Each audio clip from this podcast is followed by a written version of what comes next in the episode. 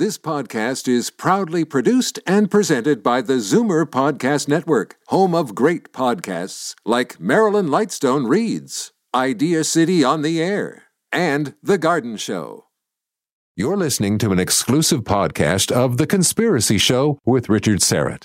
Heard every Sunday night from 11 p.m. to 1 a.m. on Zoomer Radio, the new AM 740. You're listening to an exclusive podcast of The Conspiracy Show with Richard Syrett. Heard every Sunday night from 11 p.m. to 1 a.m. on Zoomer Radio, the new AM 740.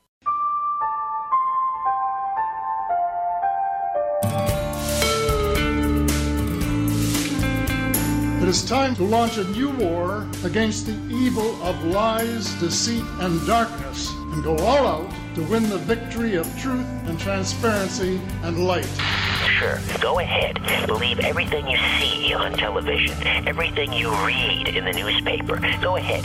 Get your history out of the Encyclopedia Britannica. Yeah, that's right. Oswald killed Kennedy. Yeah, sure he did. Man, you are living in Disneyland. 1,500 years ago, everybody knew the Earth was the center of the universe. 500 years ago, everybody knew the Earth was flat. And 15 minutes ago, you knew that people were alone on this planet.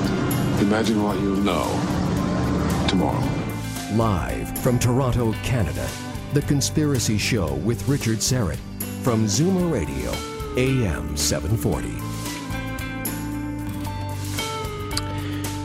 All right, it's kind of an anniversary special tonight. We have um, uh, Greg Palast, rogue investigative reporter. Uh, the investigative reporter's investigative reporter. This guy is so hot. I mean, the, the mainstream press in uh, North America will not touch this guy. Uh, so he's a, a New York reporter in exile in New York, if that makes any sense. You'll see him on BBC and he's published in The Guardian. But uh, as I say, well, I, you can't blame. Well, you can blame them, but the rationale, I suppose, is uh, his last two books. I think it cost two million dollars to have them lawyered. So if you know, you're an editor or a publisher and uh, Greg Palast darkens your doorway, you, you, know, you're likely to hide under the desk. Uh, his latest book, I love this title Vulture's Picnic in Pursuit of Petroleum, Pigs, Power Pirates, and High Finance Predators. A tale of oil, sex, shoes, radiation, and investigative reporting. Can't wait to, to get Greg in here in about an hour's time. And uh, we will talk about, of course, a Deep Horizon, which is, uh, you know, two years ago. But Fukushima, the the meltdown uh, happened a year ago last week, and you know we get uh, we get sort of preoccupied with other things, so we weren't able to to commemorate that dark chapter. But we will tonight. Greg Palast will be here to tell us the story on Fukushima that CNN won't tell you. Uh, and uh, first off, though, another anniversary of sorts, and um, uh, this one uh, equally controversial. And uh, we're looking 15 years back in the Wayback Machine, back to 1997 and uh, March 13th, to be exact. We're talking about the Phoenix Lights. Some call them the Lights over Phoenix. Anyway, this was a series of widely sighted, unidentified flying objects observed in the skies over the U.S. states of Arizona, Nevada, the Mexican state of Sonora thousands of people uh, saw the, um, well, some described it as a huge carpenter's square shaped UFO uh, with five spher- spherical lights. Uh, and the U.S. Air Force dismissed the sighting as flares dropped by an A 10 Warthog uh, aircraft that were on training exercises at the Barry Goldwater Range in southwest Arizona. But even the governor of the time, Fife Symington, said that what he saw that night, and he was a witness, what he saw that night was something beyond this world. So we will, for the next uh, 56 minutes and counting, discuss the Phoenix Lights 15 years later. Uh, we'll, um, we'll check in with Dr. Lynne Kitei, internationally acclaimed physician, health educator, one of the preeminent uh, uh, chroniclers of this event, and of course a witness. Steve Blonder will also drop by, another key witness of the event of March 13th, 97. And uh, in just a few moments, um, U.S. Uh, UFO investigative reporter Paola Harris will check in with her thoughts. But uh, before that, uh, once again, darkening our doorways, just freshly off the plane uh, from the Carolinas. That's right. Zland News Director Victor Viggiani. Hello, Victor. Great to be with you again, and that's quite a long introduction to uh, something that's going to be very interesting this evening. I, I like the way you, you, you framed that in terms of your first guest, because I want to point out that there is an am- amazing video, an amazing video of a UFO or multiple UFO sighting over Fukushima just days after the earthquake. Yes, that's that's true. That I, I didn't even uh, Yeah.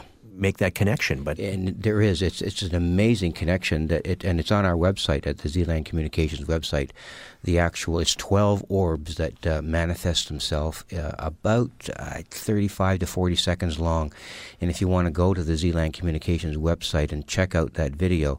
Uh, just after the earthquake, uh, I'll tell you, it is one. I look at it um, almost on a daily basis, just trying to figure out what it all, all really means. So it's um, really perplexing. Indeed. Well, what does it all mean, indeed, when we look at the Phoenix Lights? This has been described as the most documented, important mass sighting ever recorded. We're talking about the Phoenix Lights.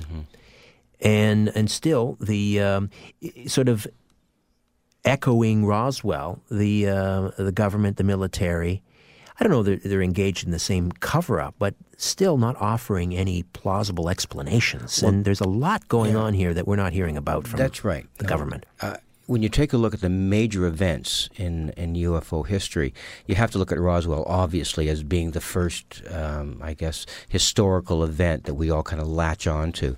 And if you move along through the decades, uh, the Phoenix Lights has to be another uh, benchmark, a real important watermark in, in the UFO sighting category, not only because of what people saw, but the number of people. They're talking literally thousands of people saw this. So uh, if you take a look at what uh, disclosure means, one of the things that will lock it away for the government and for the press, possibly, will be a mass sighting. And I think the Phoenix Lights is one of the best mass sightings ever anywhere.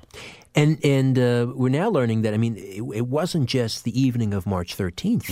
There were there were sightings in the days leading up to, That's correct. and I believe on the anniversary there was uh, one of the local uh, stations in Phoenix during a weather forecast. Some strange aerial light phenomena occurred that no meteorologist has been able to explain, and, and Dr. Lin will maybe um, uh, bring us up to date on that. So th- there seems to be a lot of interesting things occurring, as I say, in the days leading up to the day of, and then of course uh, the um, the the trail of, of denial and uh, um, ignoring the whole issue by by the government, the military. It's a very strange case. And one of the things that happened later on, and I'm not sure how long after it happens, maybe we could talk to Lynn about this later, but uh, Luke Air Force Base tried to replicate Yes. the actual dropping of the flares again at some point after um, the the actual sighting. How long after the sighting actually event actually happened, I'm not sure, but they did try to replicate it, which is kind of spiritualist in my own mind. Let's uh, take a time out when we come back. Paola Harris, Italo American photojournalist, investigative reporter in the field of extraterrestrial related phenomena research, will join us. We'll get her thoughts on the 15th anniversary of the Phoenix Lights. Victor Viggiani from Zland News Service in studio. And you are listening to The Conspiracy Show. My name is Richard Syrett. Don't go away.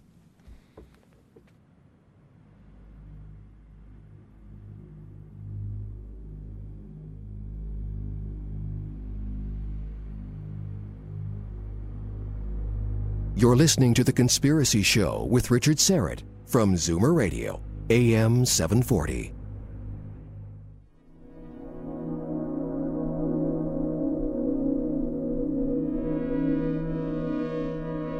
Big Brother is listening, and so are you, to The Conspiracy Show with Richard Syrett from Zoomer Radio, AM 740.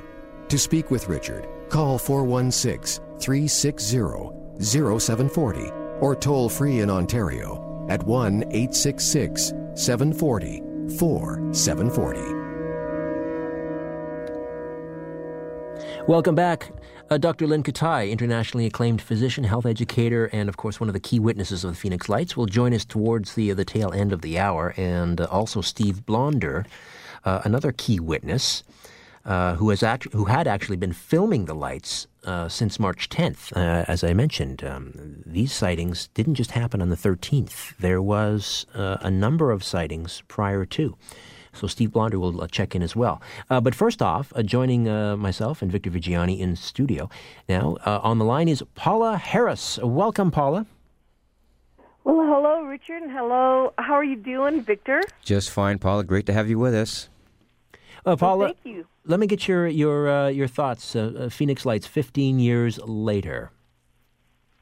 Well, the Phoenix Lights phenomenon uh, is one of the most important UFO sightings ever, and we there's a lot of key uh, issues around it. One of the things that I heard you mention was Fife Symington, the governor.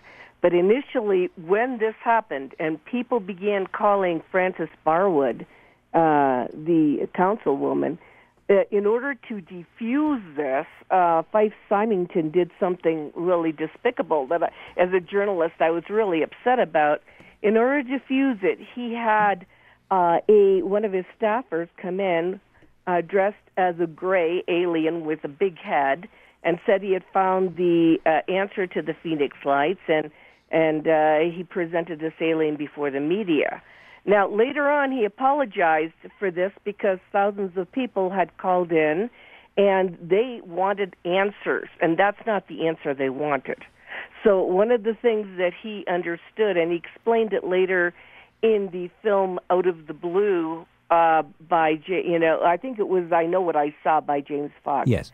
Uh, and he, he explained that he had to do that because the frenzy around this needed to be diffused. Now, that might be something you'd look at as far as the government to response to a mass sighting like this. They really have no control. I mean, you have that happen in the middle of Toronto. What are the powers that be going to do about that? Right, and only once he left office uh, did he feel free to, to, to speak. I mean, imagine the, you know, I, I, I can't honestly say that I would blame him for taking that position. Uh, given the amount of you know control in these situations, I, I would imagine that the, the, the, it would have come down on him. So, uh, can you really blame him, Paola, for, for taking yeah, that? Yeah, well, he could have done it a different way. Making see the problem, and I have to be honest because I'm an international journalist. The problem with the United States is that this is ridiculed. If it were in Europe or another country, it would be a, a matter of national security, and everybody would be worried. The last thing they do is present an alien, you know, body or an alien face or, or costume. It, it's it, it was a way of diffusing it that that's really like done here. Uh, and, and even in Roswell, a way of diffusing it in Roswell is a parade or people in costumes or people dressed up like aliens or commercialization of the whole entire thing there's part of me as a journalist that wish that wouldn't be the way it is because I'd rather have a, you know you know I'm involved with exopolitics. I'd rather have a dialogue or a study about this, or even leave it as a big question mark than than ridicule. That's that's just my own personal bias. Paola, how big was uh, Fife Symington's turnaround on this when he sort of recanted and came forward? How, how what sort of um, sort of impact did that have internationally, as far as you're concerned? Well, it, it had a lot of. He was on Larry King Live mm-hmm. when they started. Well, first of all, I saw him on Larry King Live several times, but then when the Phoenix uh, the uh, Stephenville Lakes incident happened in 2008, that had a reference, a frame of reference, because both of these sightings, remember, both of them changed the consciousness of the cities where they happened. For instance, in Phoenix, it affected a lot of people. In Stephenville, Texas, it affected a lot of people.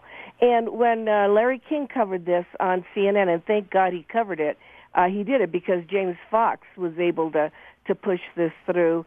Uh, the, the, we looked at it differently. We had a different perspective on this. It was something that changed the people's consciousness. I think Dr. Lynn Kitei could talk a little bit about this because – yeah, it was a sighting, but it was a sighting that had an effect on on citizens. And if anybody's studying this so, sociologically, uh, they're probably going, "This is what would happen if we had ET intervention on Earth." That's about as close as we could come at that point, wasn't it? Well, yeah. I mean, that's one of the things everybody's studying. I mean, even in the exopolitical arena, what implications? I mean, what would it do to people? What What about their belief system? What about the military? Yeah, they sent planes out, and, and in Stephenville, they sent uh, uh, F-16s out after this thing, and and also, you know, there are radar reports that support all of this. So, what do you do with that? I mean, the big question is, what do you do with that? Why? Why? Uh, I mean, there have been there have been dozens of mass sightings. Why does this one stand out? What's so special about the Phoenix Lights? Oh, this was well. First of all, this was uh, thousands of people that saw this boomerang type craft just go over their heads. Uh, I think it it also you know blackened the stars. They I mean, it was so huge. Now it, I'm glad you're talking to Lynn because Lynn is so important because she had seen these orbs uh, from her house uh, years before the actual March 13th sighting. And, and Lynn does really good research. She also researched the fact that uh, around that area near the Estrella Mountains, which are called, you know, are named after the stars, the Native Americans had sightings. And that whole area is, is very well known for these kinds of sightings. So this isn't a one shot deal in 97. This happened several times over that area. Uh, Paola, I know that you're um, busy at work on another book. What can you tell us about it? Well, it's it. This book that I just finished is called UFOs: How Do You Speak to a Ball of Light, and it deals with. Uh, there's a lot of uh, interesting interviews. I've interviewed the daughter of Kenneth Arnold, uh, who was, as you know, the the gentleman that started it all. He mm-hmm. coined the term UFO, and he believed in my interview that the the the craft was alive. He had eight sightings. So, and I also interviewed Steve Allen from the Stephenville case. So, you know, the new interviews that I have, and they're always all interviews because I'm going to go on record and tell you I don't know what's happening, but I love to listen to the stories of credible witnesses. So the book is 28 uh, credible witnesses talking about everything from time travel to, uh, you know, Kenneth Arnold's sighting to, uh, you know, how do you speak to a ball of light? Well, it, there's the very end I talk about remote viewing, Ingo Swann and Uri Geller. So it's you know the whole entire UFO phenomenon covers a, a large range of subjects. All right, and this is the revised uh, edition, and the uh, revised edition. It's on Amazon.com. Plus, it's on Kindle. Excellent, Paola. Always a delight to to uh, speak with you. Thanks for joining us tonight. Thank you. All right, Paola Harris, paolaharris.com. It's P A O L A Harris.com. An unusual spelling for Paula. Check it out. All right, we'll uh, take a quick time out. When we come back, another one of the key witnesses of March 13th, 97, the Phoenix Lights, and that would be Steve Blonder, standing by in the wings. And my wingman, as always, when we discuss UFOs and ETs, Victor Viggiani, the director of Zland News Network in studio.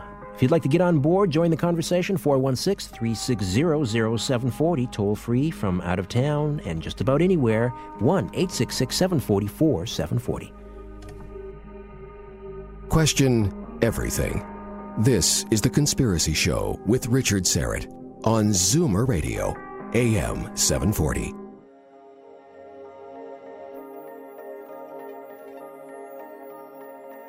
Curiosity? Or did the devil make you do it?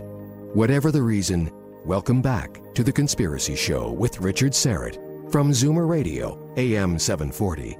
To talk to Richard, call 416 360 0740 or toll free in Ontario at 1 866 740 4740.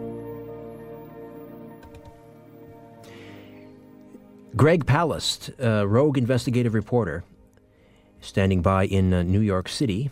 Uh, he'll weigh in at midnight on uh, Fukushima one year later, uh, which is documented in part in his uh, new book called uh, Vulture's Picnic. He takes a shot at big oil and the, the big power brokers. Uh, right now, we're discussing the 15th anniversary of the uh, the Phoenix Lights, and uh, joining us on the line right now is another one of the key witnesses of the March 13th, 97 Phoenix Lights event, Steve Blonder. Steve, welcome to the Conspiracy Show. How are you? I'm great. How are you, Richard? I'm well, thank you. And uh, my colleague Victor Viggiani, uh, director of Zland News, uh, joins us in studio. Say hello to Victor. Hello, Victor. Nice to meet you. Good to have you with us, Steve. Uh, Steve, one of the interesting uh, aspects of the, the case was uh, this was a, a, mass sighting, to be sure, but it wasn't limited to March 13th. Uh, in fact, you were documenting um, uh, sightings at your house three days earlier. Tell, us, tell, me, tell me about that.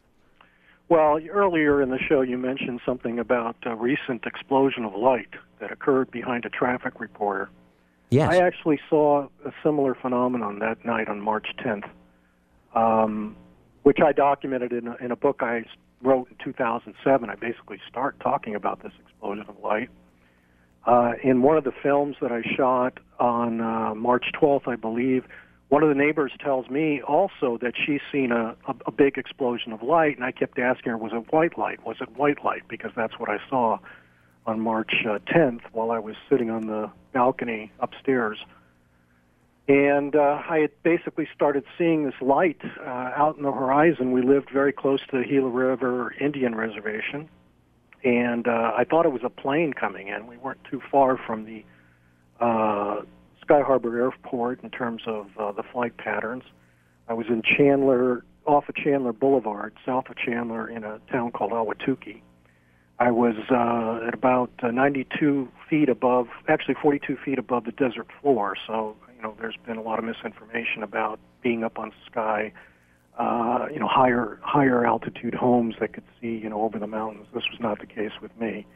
Um, and I was also looking over a 2,000 foot altitude mountains. So that's been another uh, misinformation uh, about that. But anyway, I saw this uh, amber light uh, hovering for a long time. Uh, I started looking at it through uh, my video camera to try to magnify it, and uh, all of a sudden I saw it was a pulsating amber orange type light that just uh, was mystifying to me called a neighbor uh, a couple doors down to come over, and they came over and they brought their video cameras and started looking at it. I started shooting it, and I must have seen it appear about, uh, you know, off and on for about an hour. Uh, we didn't know what to do, so we decided to call the news station and uh, report it to the news. And of course, what they uh, ended up doing was telling us that we were watching the Hale-Bopp comet, which was in the sky at the time, but this was in the southwest sky and a Hale-Bopp comet was in the northwest uh, sky or northeast sky. And uh, we didn't know what to do. Uh, we kind of chalked it up as an interesting experience. I had recorded a lot of the, uh, what I saw. Unfortunately, it got taped over the following night when these lights appeared again. Uh, again, our neighbors came over. Again, uh, we, we witnessed this around 9 o'clock for some time. And at that point, I, uh, I was searching the internet looking for similar sightings. Uh, because I had no idea what to do with this, and uh, came ac- across a site called the UFO Roundup, and there was similar sightings of this type of phenomenon in Australia. These uh, orange amber orbs, and they were coming down very low on the horizon as we'd seen them. And uh, I wrote uh, a note to uh, a guy named Joe Trainor who ran the site, reporting the event. Uh, and again, it happened on Wednesday. Wrote him again on Wednesday, and he put me in touch. Asked if it was okay to put me in touch with the local MUFON uh, director or field investigator, which I I did. A guy named Bill Hamilton, and we arranged to meet on Thursday. Funny enough, on that Thursday, I you know I was working for a very uh, high-profile technology company, and we were having meetings. I was bringing these tapes in to show my colleagues and people I reported to and people that reported to me these strange lights, and uh, they were very intrigued. Even one of them decided to go camp out that night on Thursday, March 13th. Um, earlier in the evening on March 13th, I shot them all over the sky. I saw helicopters, military aircraft. Well, I don't know if they were military, but I saw plenty of aircraft that night chasing these things. They disappear uh, as soon as I got uh, uh, as soon as they got close. As a matter of fact, uh, recently over the last couple of years, you know, we've been looking at the film very detailed way to redo a triangulation that was done in 98 and uh, I even noticed a V formation uh, near the Estrella range around 8:30 9 o'clock uh, it was three lights in a in a V formation and it's on my website and people can take a look at it but uh, Bill Hamilton showed up around 9:30 or so with a filmographer, Tom King, and I was pretty upset because I thought, you know, they'd missed everything. I'd, I'd shot them all over the sky, and uh, I thought they'd missed them. We went through and reviewed the videotapes I, I'd shot, and uh, Tom King uh, gave me a lesson on how to shoot in manual focus because much of what I'd shot was in automatic focus, so they kind of discounted it. Then they wanted to see the sighting location. We went upstairs, and all of a sudden, a light appeared, and it sent them running downstairs to their car to get their equipment, uh, scopes, and all kinds of uh, things that they were carrying around. And that one light, uh, Tom jumped up on the ledge because it was so low in the horizon near the houses that um, you know he had to, he had to get up as high as he could, and we were on the second floor here. Uh, we shot it, and um, and when we started talking again about it, and then all of a sudden uh, another one appears. Uh, Tom sh- starts filming that one. He's straddling the ledge of the balcony, and then all of a sudden the neighbor yells out, "Look, there's another one, and another one!" And all of a sudden we've got four on the right, one on the left, uh, and they're filling the sky, and uh, you know everybody's uh, you know very very excited and loud, and you know the the film's been used uh, you know on a variety of shows, including the Discovery Channel documentary that we reenacted, and on the History Channel UFO Hunters show. It's been seen. Lynn uses it in the introduction trailer of her her her show. Okay, let's So- get uh, Victor Viggiani in here. Victor? Yeah, I want to ask you, Steve. Um, Yeah. there, there are a lot of a lot of accounts of, of, of lights and uh, daylight or, or night sightings. Um, and in watching the, the, the documentary, uh, I know what I saw by, by James Fox. I, I saw and I uh, listened to several people talk about daylight sightings of craft. Now, could you differentiate the, the night sightings with lights and, and, and all of that and that was caught on film, on, on video, and differentiate that with any kind of uh, you know craft sighting that was sighted either during the the day or, or during the evening? Well, all I can say is on the next day I went to a tele- telescope store up in Scottsdale and uh, asked if they were having a UFO sale on telescopes. and uh, it was, you know, I explained that I'd been seeing these lights and uh, we had a mass sighting the night before. And uh, I, I went and purchased a telescope. And evidently, the news stations were calling all the telescope stores to uh, find witnesses. that was pretty smart of them and uh, you know they got in touch with me. But uh, I, I used the telescope on Saturday, which was the 15th, and I did catch some things in the sky, and it looked much different than what I saw on March 13th.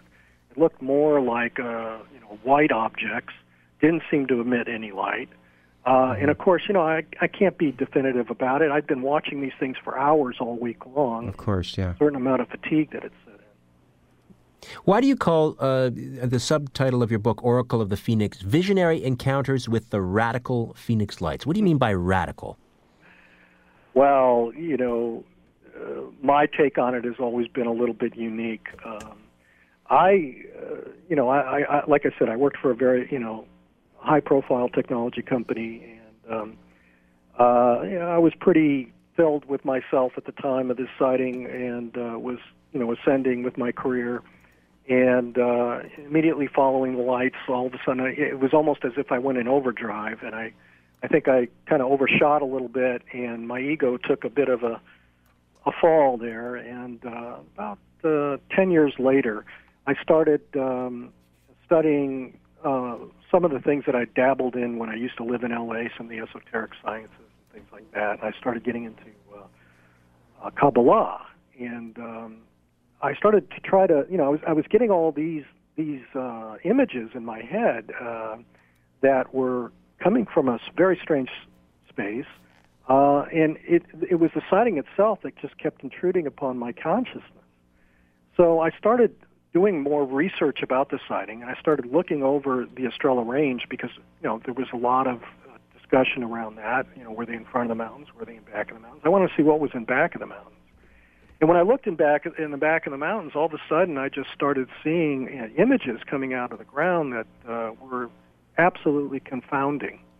Um, I don't want to get into too much detail here because I, I know you have a lot to, to get to, but I mean uh, I've described it very much in my book, which is available free right now in an ebook off my site, oracleofthephoenix.com, and uh, the actual satellite images are there.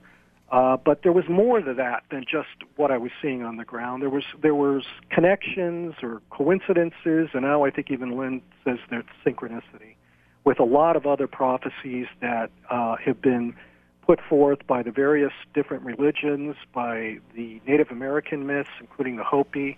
And I did a lot and a lot of research around these myths, and uh, there's a lot of metaphor to be found uh, around this sighting that uh, is truly confounding, controversial, as I say, but ultimately liberating.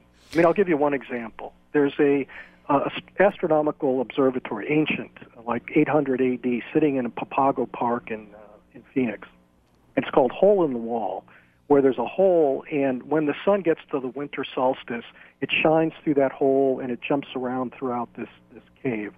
Well, that hole, when you when you take it uh, at an angle, compass angle, to the Estrella Range, it is exactly where Mike Krzyston's most right orb was, that 242 degree azimuth from that point. But not only that, 33 degrees above that is the middle star of Orion's belt, which translates into uh, pearls on a string. And the Hopi call it beads on a string. And as you you know can see when you look at the, the sighting itself, it, it does look like a, a string of pearls that are going across the Estrella Mountains. So it's things like that that I get into uh, in the book, uh, and I think it's you know it's very intriguing to look at that, uh, and and why they're radical is because they seem to be uh, speaking to all of these different uh, myths and uh, religious texts and you know all kinds of things that seem to be have converged that day in Phoenix. How come there is this connection all the time, Steve? You've got these things that are in the sky, these craft or these lights or whatever it happens to be, and the Air Force starts chasing them, and the news media gets into it, and uh, you know people start, you know, writing books about it, and then you get these connections, the spiritual, the the the ethereal aspects of all that. Why do you see the connection there? There always seems to be that connection, one way or another, in some of these larger sightings, and even throughout history, in terms of of the uh, the UFO phenomenon. Well, you know, I I have to look to Jacques Vallée to mm-hmm. his interdimensional hypotheses, where he basically says these things are the same type of phenomena we've seen over the ages, which appeared in the time as angels or as uh, different types of images. Back in the uh, 1890s, they appeared as airships that were popular at the time. Um, you know, and then you got to look at the metaphor that you know comes in with some of these stories. And you know, for instance, you know, he talks about the English countryside and how people or aliens were coming and abducting dogs. What's you know the absurdity of it is is course, interesting. Yeah. But yeah. if you look at that as metaphor, what are they taking? They're taking away, in my mind, they're taking away, and they're they're taking away dogma. Uh, is what they're taking away in my mind. It's it's almost like a dream language. It's, Yeah. There's there's an association that is easily made between these types of things. Cattle muti- mutilations. You know, are we? Are, is there an attack against the herd mentality? Uh, you know, this this westernized uh, right, uh, you know, right or left brain thinking that we've gotten so far deep into that we've, you know, we've basically ignored the earth. I think these things sort of play themselves out almost in a psychic phenomena kind of way that is not necessarily just psychic, but actually becomes physical. That, that, that's my opinion. Yeah, extraterrestrial, interdimensional, uh, future. Uh, who are they, Steve?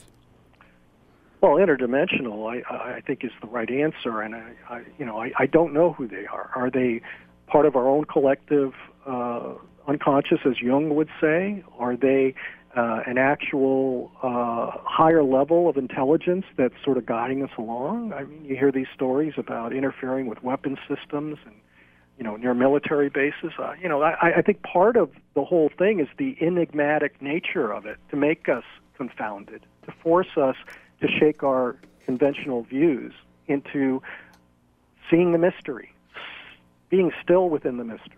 And so then making that transition and, and looking at the way this thing is going to come forward to the man on the street, how do you see the press, and I, I hate to bring that into the argument, but how do you see media making the transition from what you've just been talking about to the more nuts and bolts aspect of all of this and trying to make sense of this to the public? Well, you know, I mean, I've I've thought about you know, I, I, I've written a book and I've t- I put it in an essay format. I talk about these visions and I, I deal with that. Uh, you know, you hope to get a review, but I mean, the the, re- the big reaction I get from most people is just uh, silence. They don't know what to do with it. Mm-hmm. Um, it's it's so uh, anti, you know, intellectual or even though I, I use plenty of uh, rational thinking in it, and I've done quite a bit of work on the actual triangulation that proves they're not flares, uh, which is also very important to understand. Um, and it can be seen on my site. Again, uh, if you hit triangulation off oracleofthephoenix.com, you'll see all that work.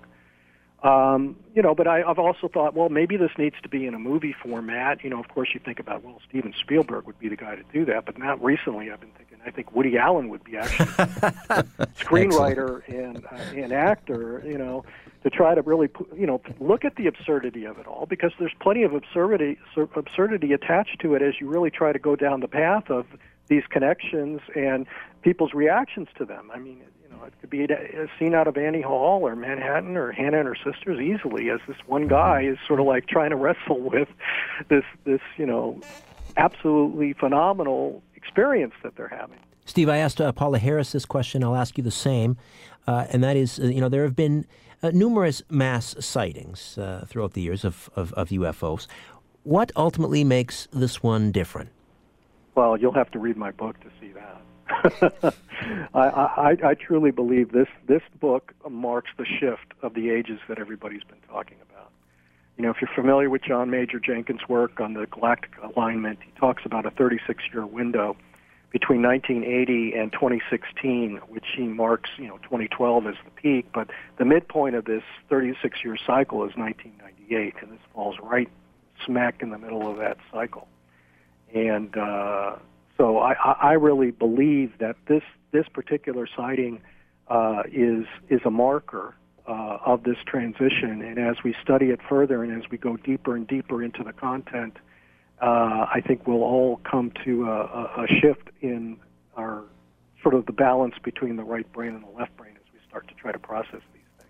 Steve Blonder, author of Oracle of the Phoenix Visionary Encounters with the Radical Phoenix Lights. The website is oracleofthephoenix.com. Steve, thanks for your time tonight. You're welcome. Thank you very much. All right, Steve Blonder. When we come back, Dr. Lynn Kitei, one of the key witnesses, the key chroniclers of the Phoenix Lights 15 years later, back with more of The Conspiracy Show here on the all new AM 740. Stay with us.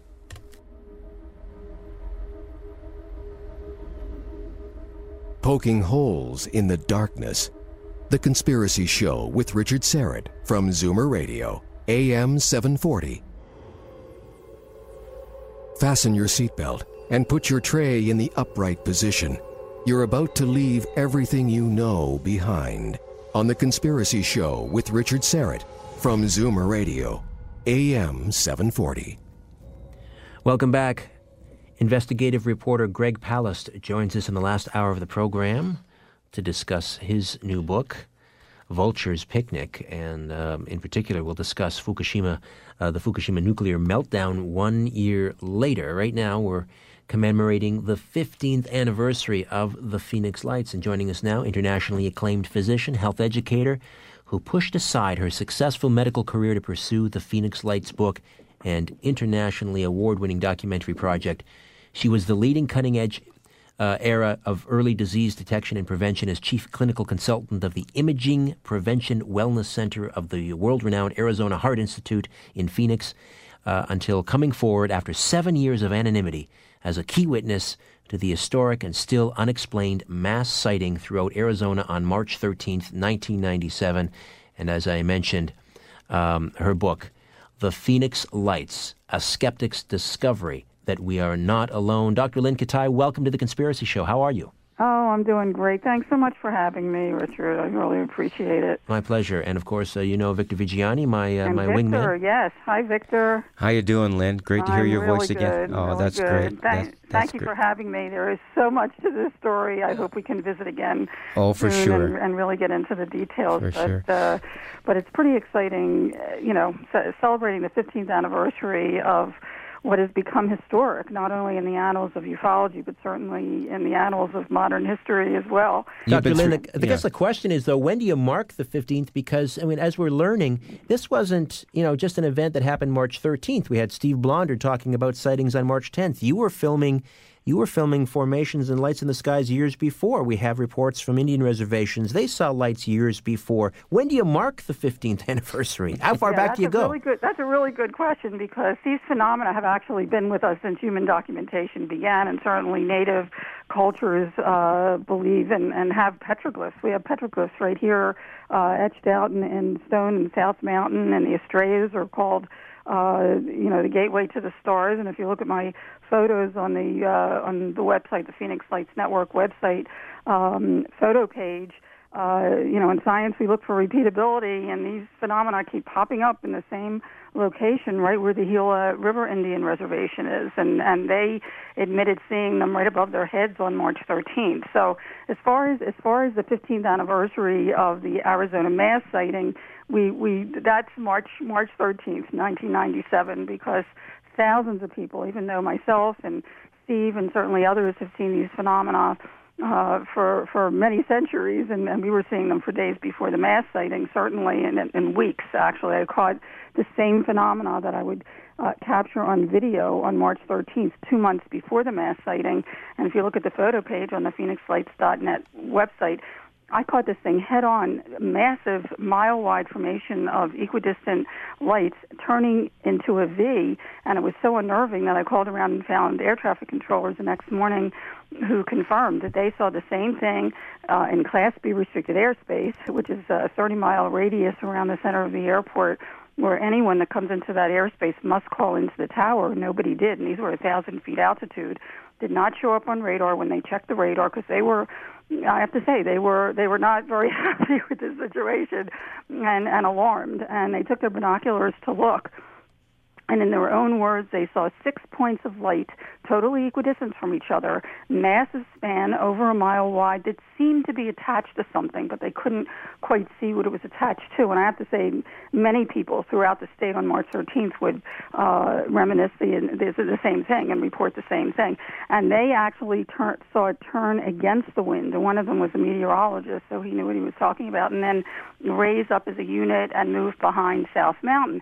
Now, again, this was happening prior to March 13th, but on March 13th, thousands of people were outside looking up at the sky purposely to catch a glimpse of the Hale-Bopp comet, which is very clear in the northwest sky, when they also caught a glimpse of these orbs, these balls of light that seemed to be attached to something, a mile wide V formation or craft. And by the way, guys, there were many things happening for many, many, many hours. Not just one or two events, but many events. In fact, if you go on the GAP page, GAP, Geospatial Animation Project on the Phoenix Lights Network website, you'll see a 12 year compilation of hundreds of reports seen by multiple people uh, to the National UFO Reporting Center in Seattle, Washington, Arizona MUFON, uh, Village Labs, which is a clearinghouse locally here, as well as the councilwoman, former councilwoman and Vice Mayor Frances Barwood, who received over a thousand reports were compiled by investigators here and illustrated beautifully uh, on on the Gap page uh, to show that there were eight or nine different craft that people saw. Now, whether it was one craft that could morph into looking differently or a parade of different craft, which the investigators that were intimately involved with this investigation do believe because there were a number of things happening at the same time throughout the state, or the perspective from where someone was standing, we may never know. But the point is that there were many things happening for many hours. I mean, we're talking over a dozen hours of uh, these ore formations and crafts throughout the state. It's fascinating when you look at the. Dr. The Lynn, one of the things that we're learning that separates this mass sighting from others is the impact this had on witnesses, their psyche, a, a spiritual psychic phenomena. How would you describe this this impact? Absolutely, and that, that's a really good point. In fact, uh, the first third of my book is about the Phoenix Lights event and how it unfolded. I mean, it's it's that in itself is so fascinating, and I hope one day we can visit because I was intimately involved day by day. Uh, pushed my entire medical career aside and kept a meticulous diary of everything, and it's fascinating when you see how it really unfolded that most people don't have a clue unless they, they read the book. But the other thing that I found was not only in real time did it affect people very profoundly in a positive way. In fact, six months before the mass sighting, the movie Independence Day came out. And children, interestingly, were usually the first ones to see this massive formation of lights coming towards them. And, you know, we are so inundated, and we, we talk about this in the documentary, with threat, threat, threat, and harm, harm, harm, that our first reaction is fear. And theirs was. They were jumping up and down, Independence Day, Independence Day. But as the formation came closer, the craft, not only children, but adults as well had a calmness take over them. Uh, they they had a joyous, awesome feeling, and and actually a connection to the phenomena in real time.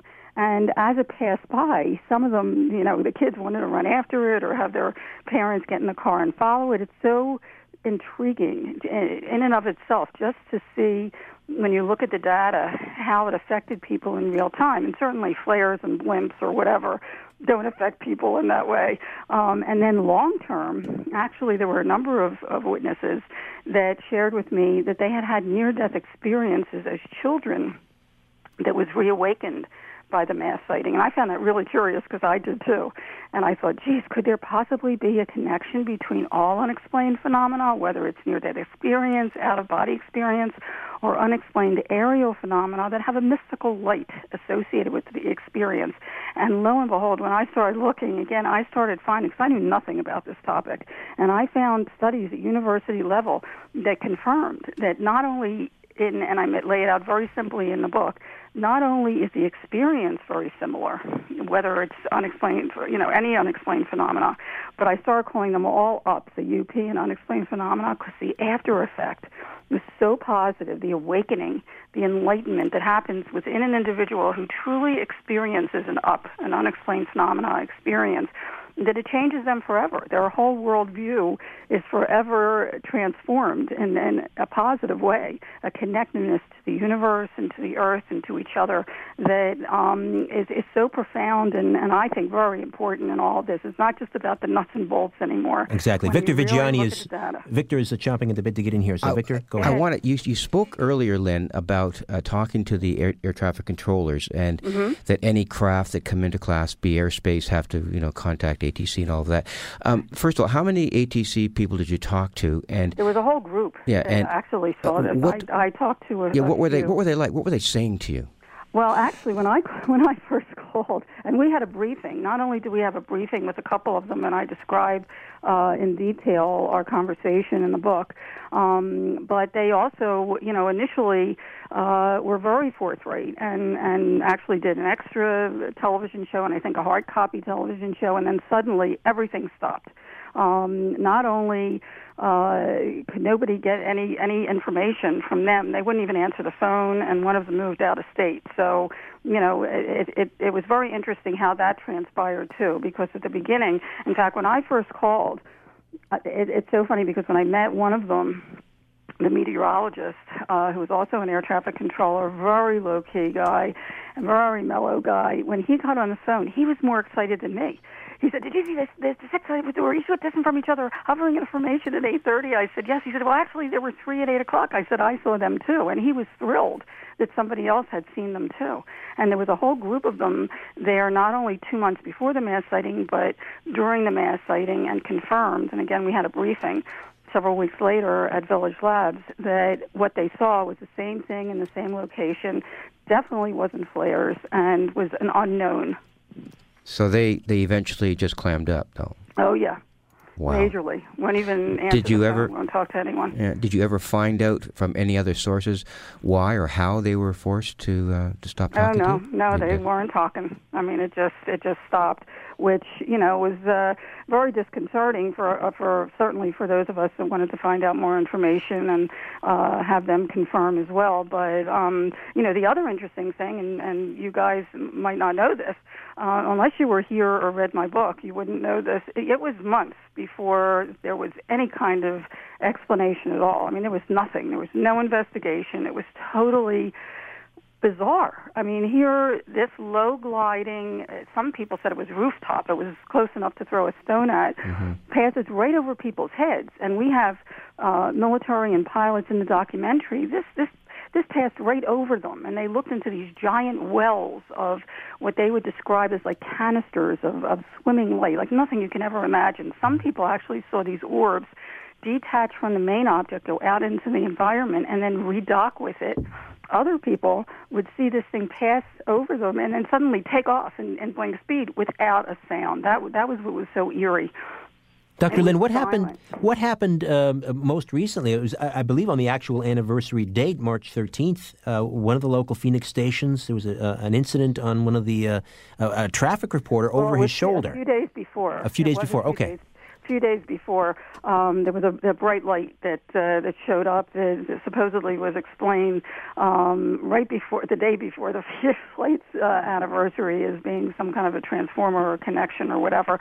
But what's really interesting, guys, is that first of all, just to, to finish a thought before, it was months before a USA Today article came out in June, June 18th, opened our sighting up to international scrutiny. The very next day is when our former governor announced uh, it, there was nothing before this the very next day after that USA Today article came out, we were deluged by media from all over the world wanting to know why there was an investigation. Once they talked to the witnesses, their descriptions were so detailed and so heartfelt. Suddenly, there was an announcement that the former governor Symington called an unscheduled conference. He comes marching out, one of his aides in a giant alien head, making a big joke out of the whole thing. Really offended a lot of people. A month later, I get a call because I checked around. I mean, I really tried to do my homework with this and check and find any logical explanation and called every military base. I, I finally get the, get a call a Monday after the, the USA Today article came out. It was July 24th from the one of the heads of PR at the Air National Guard, and she says, "Oh, Dr. Lynn, I think we we know what those lights were back in March." And I said, "You do?" I said, "Great." She says, "You believe in all these months? This is July." End of July, that nobody looked at the log for visiting Air National Guard, and the Maryland Air National Guard was in town sending off flares in Operation Snowbird, which I later found out means diversionary tactical maneuver in military terms. So they may have been sending off flares, but not one person described flare descriptions. But at any rate, she says that must be what some people saw. And I said, well, when were they in town, Maryland Air National Guard? She said, March 1st to the 15th.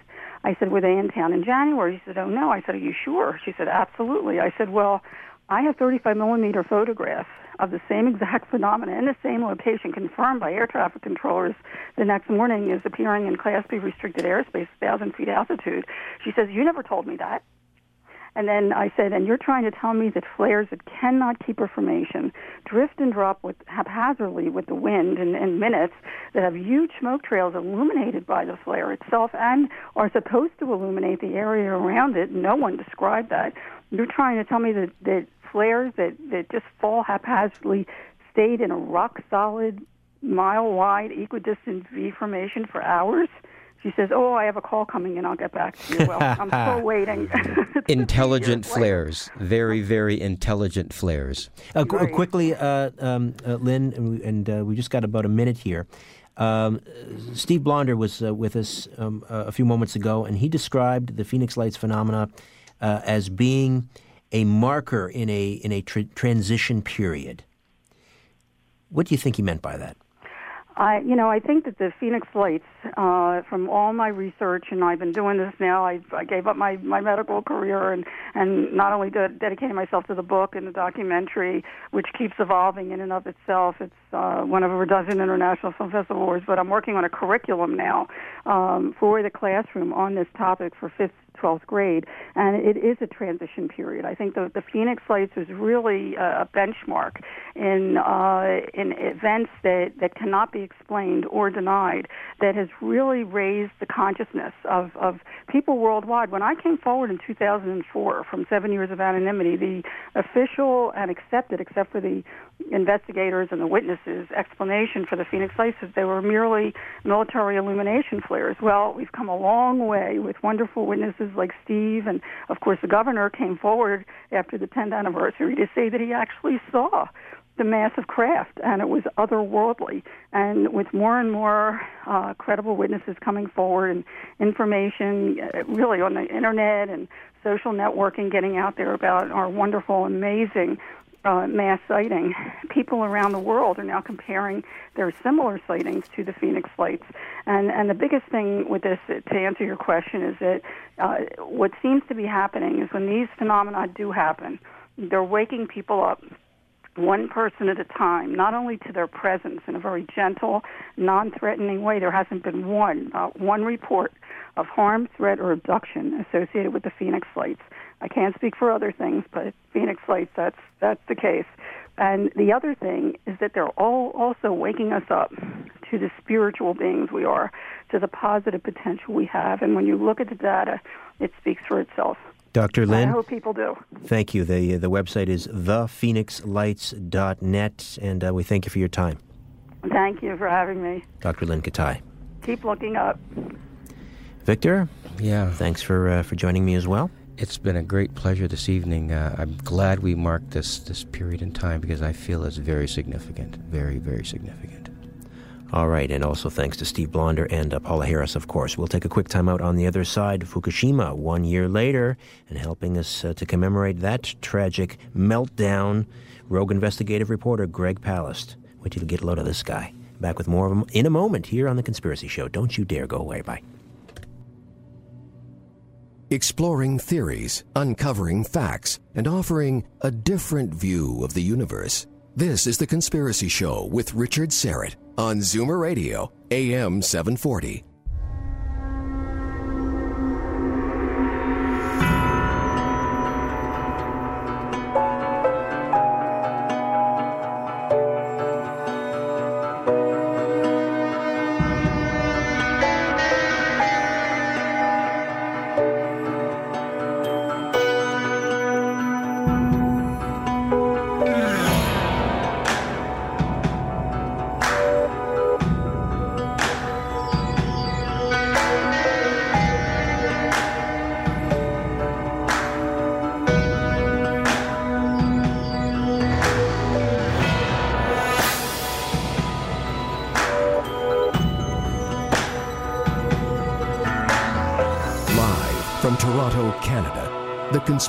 Show with Richard Syrett from Zoomer Radio, AM 740. A rather morbid thing to mark the first anniversary of one of the worst nuclear disasters in our history, arguably.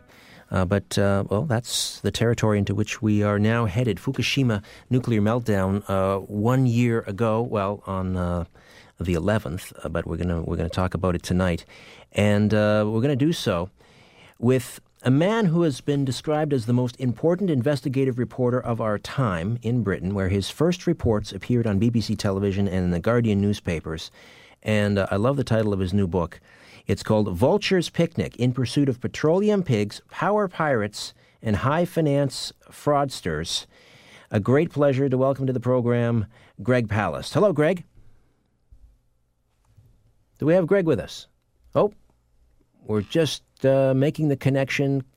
The soup cans and the strings, the strings are now being tied. We're making our way to New York City. Greg will be with us uh, in just a moment.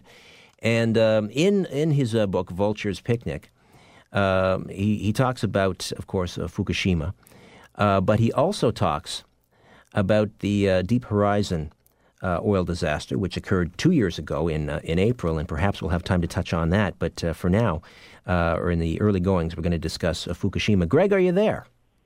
Hey, I'm with you. Greg, you missed your your wonderful introduction. How are you? You can always say it twice. I won't be. Uh, I, I, I, won't be upset.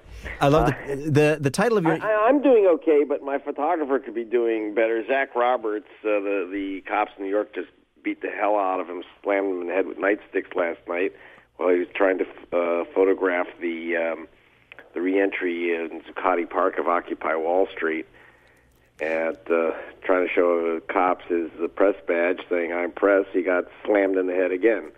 So um, dealing with that. So Lovely. Um, Well, the what's on your vultures. Well, the vultures picnic. I mean, you talk about Occupy Wall Street, and that the the, the vultures you describe as the one percent that are that are uh, picking on the uh, the roadkill that would be us, I guess. Uh, is that what Occupy Wall Street is really about? Yeah, I, I think so. I think that you know that what Occupy Wall Street has done is channel the uh, the frustration of Americans seeing the uh, rich get fabulously richer, billionaires being created by um, by the misery of of others. I mean, the point of Vulture's Picnic is to actually instead of just saying, "Oh, they're the one percent," or "They're the super rich," or you know whatever, it's to actually have you meet these guys and see how they make their money. And um, you know, because there, there's a real question here. I mean, uh, the one of the key guys in Vulture's Picnic is Paul the Vulture Singer, and he is the number one donor for Mitt Romney and for the GO, the GOP. And uh, there's the people like John Paulson and others who I go after in the book. I investigate, and the real question is: Are these guys? Um, vultures hoping for the um, for uh, the economy to die so they can pick our carcass, or are they job creators, as Romney would say? This is a, this is really a vital question, and obviously the people that occupy Wall Street um, feel that. Um, that we're being shafted. They see this massive difference in money. What I do is I give you their names, I let you meet their trophy wives, and I show you how they actually go about the game which isn't very pleasant. Um, you know, guys like Paul the Vulture Singer, who you know the big funder for Romney, from who runs a group called Restore Our Future. He literally makes his money when people and nations and economies die. He's made billions of dollars, now worth about four billion. Uh, John Paulson of Restore Our Future earned about three billion dollars in a single year, more than any person on the planet has earned in a year by not only betting against the mortgage market, but by helping push it over a cliff.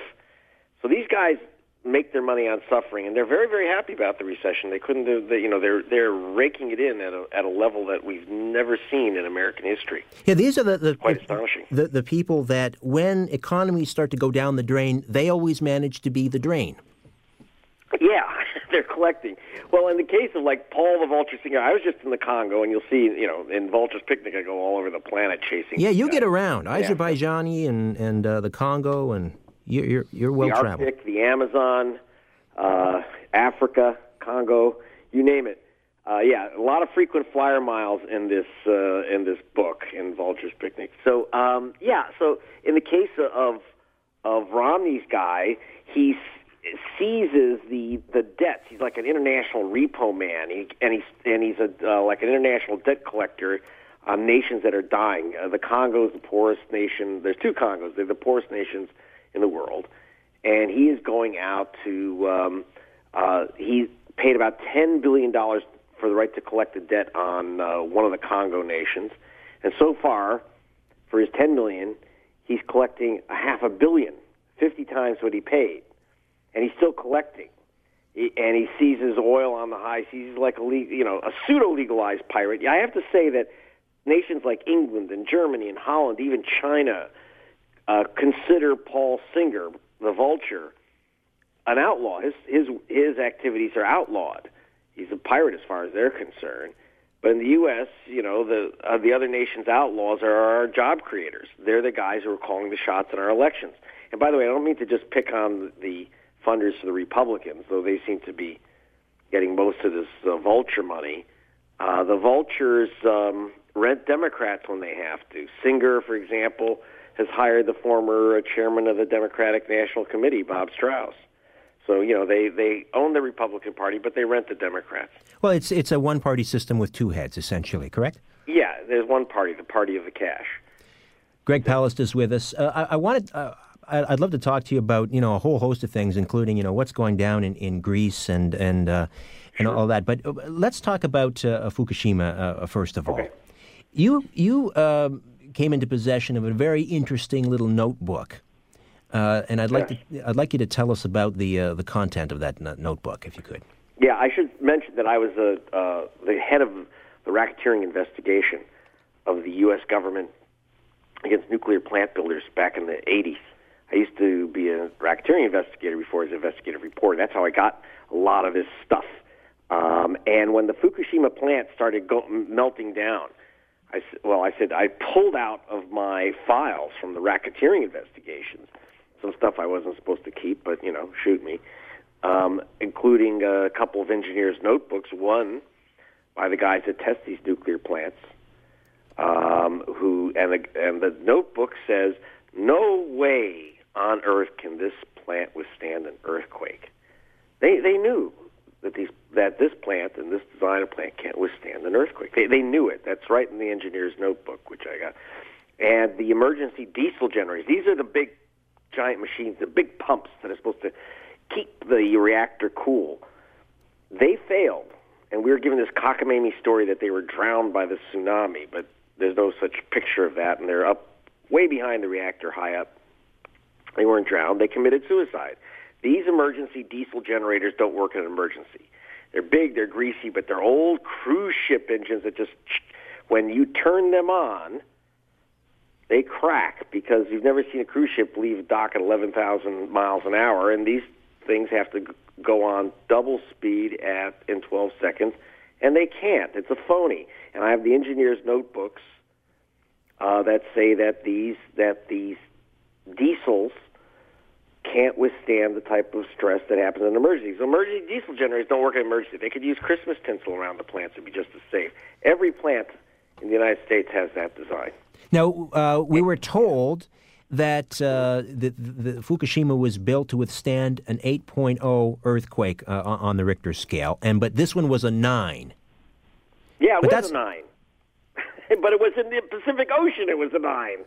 So you know, like a hundred miles out from by the time it hit Fukushima, it was below 8.0 on a Richter scale. They they actually use a measure called Galileos, and the plant was supposed to be built to 600 Galileos, which is like eight oh on Richter roughly, and um, so it should have been perfectly fine because it was only 550 shake.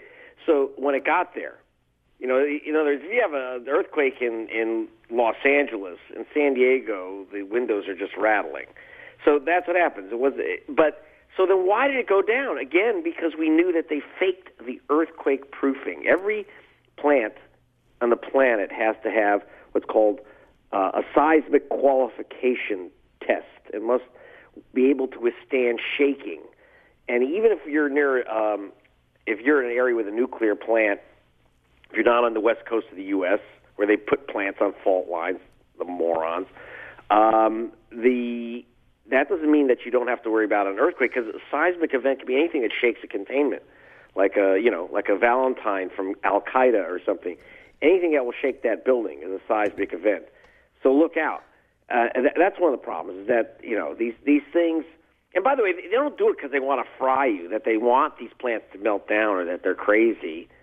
Um, they're just greedy. They, it costs money to fix a plant so that it can withstand a major earthquake. How much it would it have cost? Money. How much would it have cost Tokyo Electric if they had shut down and repaired? God, they have about just the two, the six units there would have been about three billion dollars. Three billion. Upgrade. Yeah, I mean, you know. And what happened to the engineering ter- team that that basically flunked uh, the the, gener- the uh, Fukushima, you know, in terms of the, the seismic standards? What what happened to them when they when they reported and said, "Listen, you know, we're giving it a failing grade, and we, and we need to report this because the law says we have to report this." Yeah, um, Stone and Webster Company um, I actually brought this information before a federal grand jury, which did find them guilty of co-conspiracy for racketeering. So you'd think that kind of put them out of business, and they did. Stone Webster did have to. It went under, but then it was bought. It was taken over by a company called Shaw Construction. Oh, where have we heard that before? Now the now the uh, U.S. Now the Obama administration has approved the building of four new nuclear plants, first in 30 years in the U.S. All four are designated to be built by Shaw Construction. Oh, hooray! The same guys that faked the earthquake proofing, that faked the diesel generator test. And here's here's my favorite when they said, "Well, don't worry because the, the plant at South Texas, this was in May, uh, in just before the Fukushima break, uh, of course." Uh, they said, "Don't worry. What we're going to do is we're going to bring in the best nuclear operators in the world to run the U.S. plant and, and the new U.S. plant in Texas. We're going to bring in Tokyo Electric Power." so you know, it's, it's like this is what we're getting. We got Tokyo Electric and and these con artists we've had before. Plus, if you look in Vulture's Picnic, I have all this in Vulture's Picnic, all these notebooks and everything else. In fact, people that can actually see these documents, we just loaded them up in something called the file cabinet on on our website, vulturespicnic.org. You can see these notebooks and um, and some of the raw evidence from the BP spill, from Greece, uh, from all these things we went into. Paul the Vulture Singer, you can see some of these internal documents that I get all the time as part of my investigative work at vulturespicnic.org. So people know when I say, oh, I've got these notebooks, you should be able to see them, see these documents. Um, and, you know, in the case of, um, of Vulture's Picnic, uh, we also got something called the radioactive brick, which came through the, you know, through the mail. No return address or one that I wouldn't look at. Um, which was internal documents from the from the, one of the new nuclear plants being built, the one with with Tokyo Electric Power, and it was very clear, looking at this stuff, that they had faked the pricing on this. Remember, they, they get, we're, we're backing them up. The U.S. Treasury is providing a guarantee on these plants because they bid, they said that they could build these plants for five billion bucks each, which is a lot of money. In the nuclear world, that's cheap, five billion. But the internal documents said they knew that it would cost seven billion minimum. So they get the contract, it's a con, and then they say, "Oops, gee, it costs more." oh, because of Fukushima, we got to add some stuff. Now it's seven billion, or it's nine billion, or it's twelve billion, and you and I are in the hook. And it's a con, it's a fraud because to, to actually, frankly, build a uh, you could build a safe nuclear plant, but no one could afford it. Have you ever followed up with um, the engineer? Was it Weisel, uh, gentleman? Wiesel. Yeah, Bob Wiesel. Wiesel. Well, like I said, we we actually had a federal trial. Uh, we uh, we had a trial, and we put um, his we put his boss under oath, who said yes. Um, Wiesel told me that he was ordered that uh, uh, the boss's boss ordered uh, them to change the numbers, uh, to to change uh, failed to passed to a, a good grade. Um, same with diesel generators. So why didn't anyone and do the perp they, walk? Why didn't anyone do the perp walk? Out? I mean, that's That that's a well that's a well oh yeah well one of the problems is is that under racketeering you'll love this I know the Supreme Court has said that that corporations are people but power corporations the Supreme Court ruled cannot be liable for racketeering they're not subject to the racketeering laws of the United States so even though I was able to get this one uh, um, operator um, there was a four billion dollar judgment, which they settled for four hundred million, but they went out of business. But then again, they came back as Shaw. Um, but yeah, why aren't these? Why aren't there criminal cases? Um, very, very good question. Because uh, one, the Supreme Court was hostile, but these guys have a lot. These are political cases. They're very, very difficult to bring. So the the company that able to bring a civil suit. The company that brought you Fukushima is now bringing you four new nuclear plant, pl- plants in uh, the United States. Where are they to be located? Okay, the the uh, company, the contractor, is located now in Baton Rouge, Louisiana. Um, there, and the other is that, and Tokyo Electric Power, of course, is based out of Tokyo. Um, this guy, this Operation Shaw, you'll see, also plays another role in um, in uh, Vulture's Picnic because I'm investigating BP all over the world. I go to the Gulf. Yeah, we'll talk about that when we come that back. that, yeah. the, that the government did. Uh, the the state of Louisiana demanded the federal government pay a third of a billion dollars to build this big sand dune at the edge of um, of the bayous to supposedly protect the the bayous from oil coming in. Well, there's hardly any oil coming in, but they built these gigantic sand dunes. It cost a third of a billion dollars, and it will wash away. It's supposed to and that was Shaw Construction because they are they're the number one donors to Bobby Jindal, the go- the governor of Louisiana. So he made sure they got this like build a big. I mean, I'm laughing, but it's like basically build a big sand pile which washes away. I know you, you got to laugh because if you don't laugh, you'd cry. It does. It sounds like a Terry Gilliam screenplay, doesn't it? Yeah, it does. It will be made into uh, film too. All right, we'll uh, take a time out when we come back. Greg Palast, my guest uh, the author of Vulture's Picnic in Pursuit of Petroleum Pigs, Power Pirates, and High Finance Fraudsters. Get on board. Questions and comments 416 360 0740. Toll free from Maine to Minnesota and south to the Carolinas 866 744 740.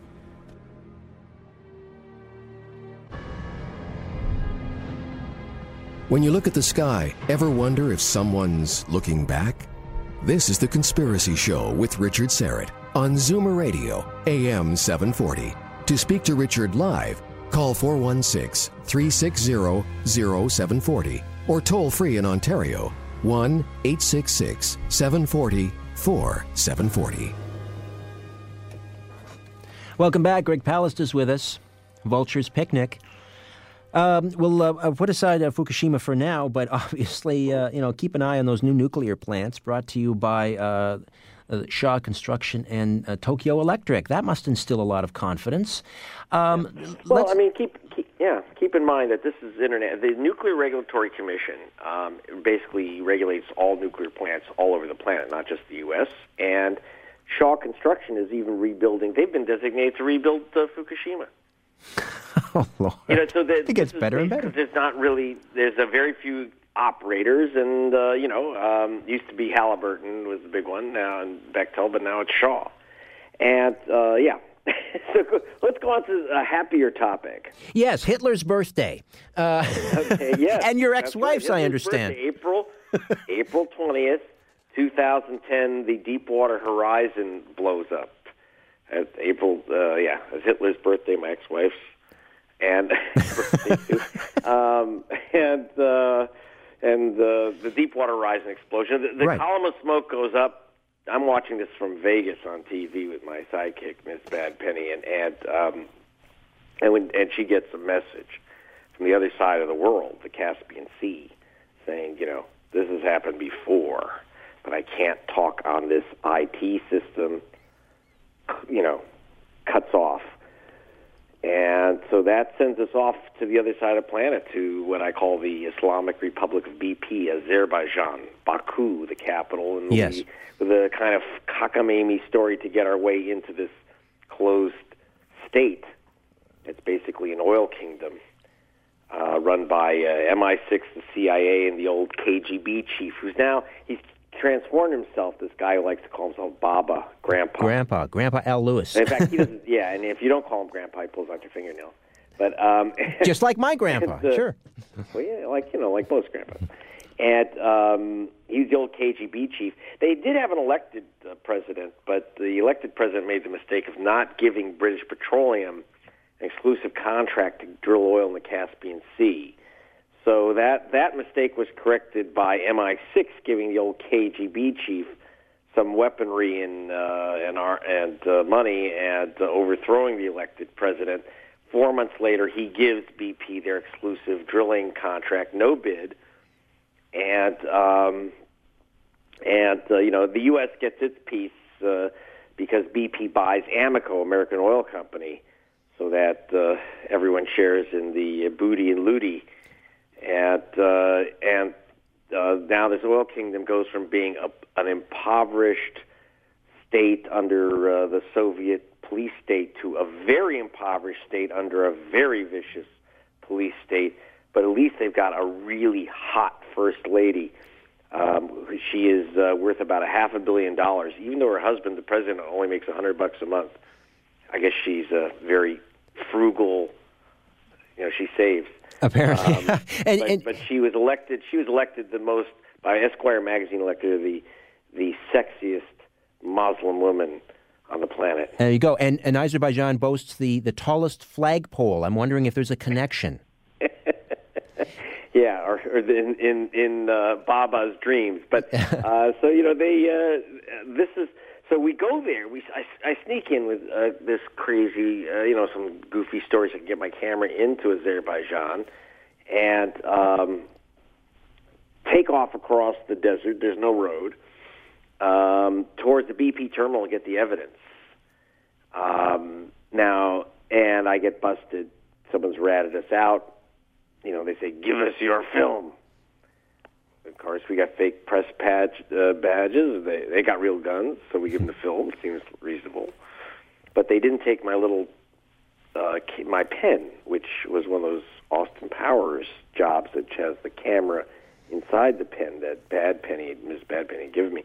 That's her name, by the way, uh, real name. uh, and um, I'll, I'll buy into it.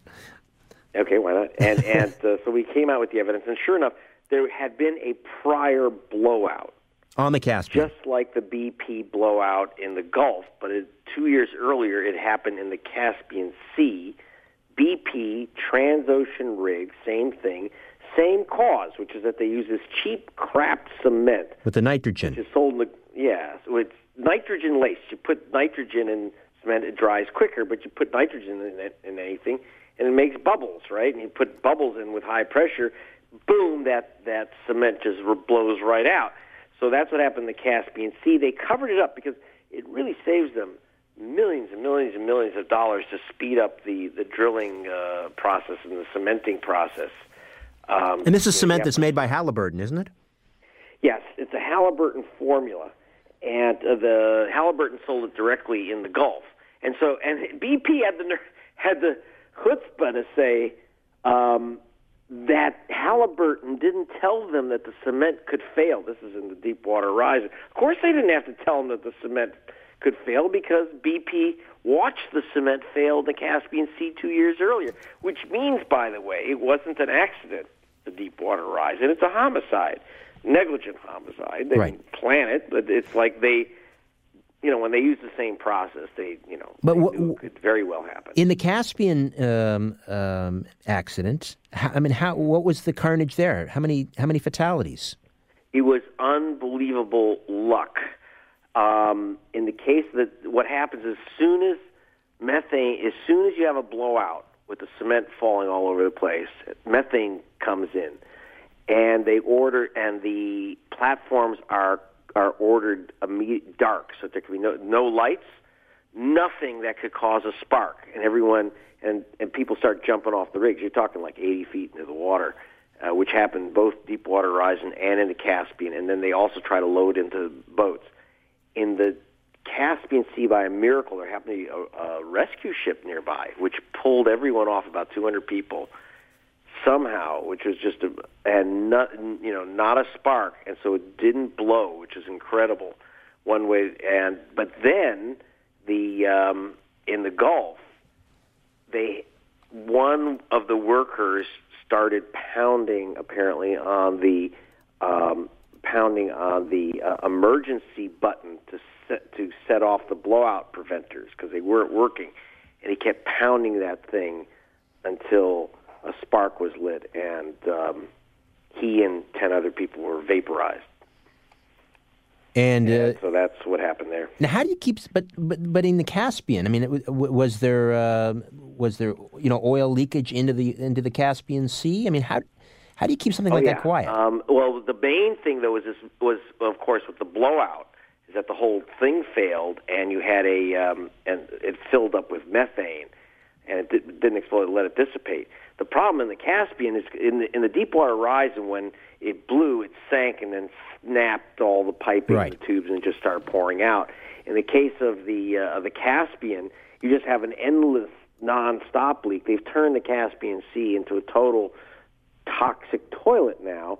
It used to be the source of almost all the world's caviar, of course, but uh, over 90% of the sturgeon have died now, and it's pretty much becoming very rapidly with this oil seepage now, it's becoming a total dead zone, dead sea, and um, it's really awful. Well, I Um, can I can and- almost understand why we didn't hear about it in, in North America because we have this firewall, you know, ar- around information here. But was this not picked up in the yeah. foreign press?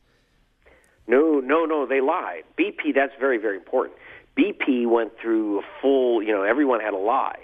It was very, very difficult for me to get the truth.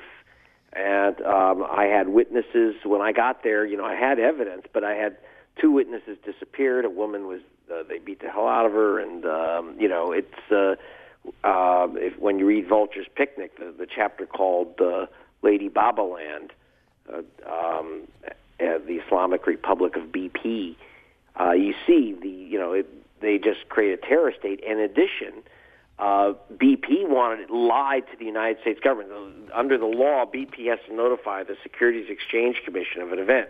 So what they the BP did is they simply lied to this to the U.S. Uh, the Securities Exchange Commission, U.S. regulators. They said under oath nothing bad had happened in Deepwater, and to the SEC they said, oh, was it that they evacuated this platform because that they couldn't cover up because they stopped production in the Caspian Sea. They evacuated as a precaution that it was like a natural leak near near the uh, uh, the, the rig, when in fact it had blown out. There was cement all over the place. It was filled with methane. It was exact same thing, but they lied. Just said it was you know Mother Nature. They blame you know it's, oh there's a natural gas leak, uh, some type of crack in the ocean floor, and so it was a bogus story. But the U.S. oil companies, because the U.S. oil companies were the partners of BP, and they said, "What the hell happened? We're not getting any oil. We want an explanation." So they they were told, but then they realized they all had to cover it up. You know who else was told? Condi Rice, the United States State Department, and I'm not guessing because that's in the WikiLeaks cables. Aha. They talk about it, and that was complete. And so the State Department wouldn't even tell the rest of the U.S. government because they want to tell the regulators that would clamp down on oil production in the U.S. I mean, this stuff has it would have to stop. Uh, now, and by the way, it's still not known in the U.S. I mean, uh, um, you know, as your broadcast goes in and the book gets around Vulture's Picnic, it may get around, but you know, with the so-called settlement of the BP case, yeah, they avoided. I mean, they. the, yeah. That, I mean, that's another scandal. I mean, they basically they they uh, they it cost BP nothing. Yeah, and because they got about they had to put an extra uh, seven point eight billion, but they will get about that much money from their partners and contractors. So the money that they're putting in as uh, part of this this uh, new settlement deal is that's out about zero for BP. So they get away with it again. And when I say again, that's because BP was as responsible as Exxon in the breakup of the Exxon Valdez. It's another chapter because I I was um, uh, I did the racketeering investigation uh, for the owners of the shoreline in Alaska, the Chugach natives, and what we found is that British Petroleum was. You know, Exxon, I'm not letting them off the hook. It wasn't a drunken captain. They turned off the radar on the ship. Okay, these that a GPS, which is too those days was really expensive and complicated. So they just turned it off. So they were going blind, and um, that's Exxon. But the ship hit at Bligh Island, Bligh Reef, and uh, named after Captain Bligh, the same guy you know from uh, the Mutiny on the Bounty, same guy. Mm-hmm. um, and Cap the uh, Bligh Reef. British Petroleum had promised that there'd be all kinds of safety equipment at that island all this equipment to uh, contain an oil spill. You basically put rubber called boom around an oil well. It's like a big oil well condom.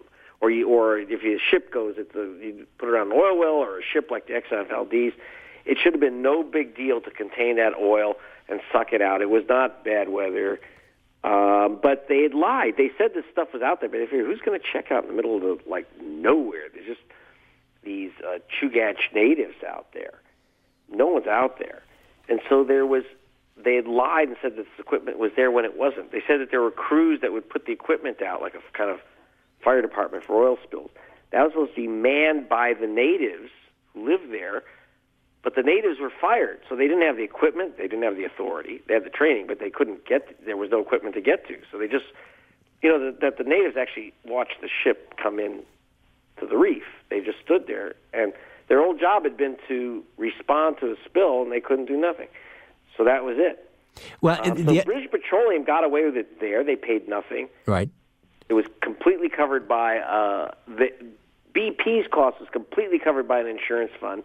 So they they thought, well, in the Gulf we can do it again. I mean, And- it doesn't cost anything. And because of the settlement now, none of this, a lot of this uh, woe and, and, and scandal is not going to come to, to public light because they're going to avoid a lengthy trial. Yeah, there were 72 million pages of documents that were pulled from the company and its and its contractors that they had to give up. And one thing that they're doing with this settlement is that all it's 72 million documents. You hit the delete button, they disappear. So we're not going to find out about all of the miscarriages and the cancer and the fetal abnormalities. you're not going to find out all the things that they have said that you know they were supposed to do, and that they they knew the base that the blowout preventers wouldn't work. They knew about obviously the cement would fail because it had failed before. All these things would come out if you had a real trial. And now Obama can still have a federal trial, and the states can still have trials, but they won't. The state Bobby Jindal is so greased up by the uh, by the oil industry. You know, he's he even slips out of bed.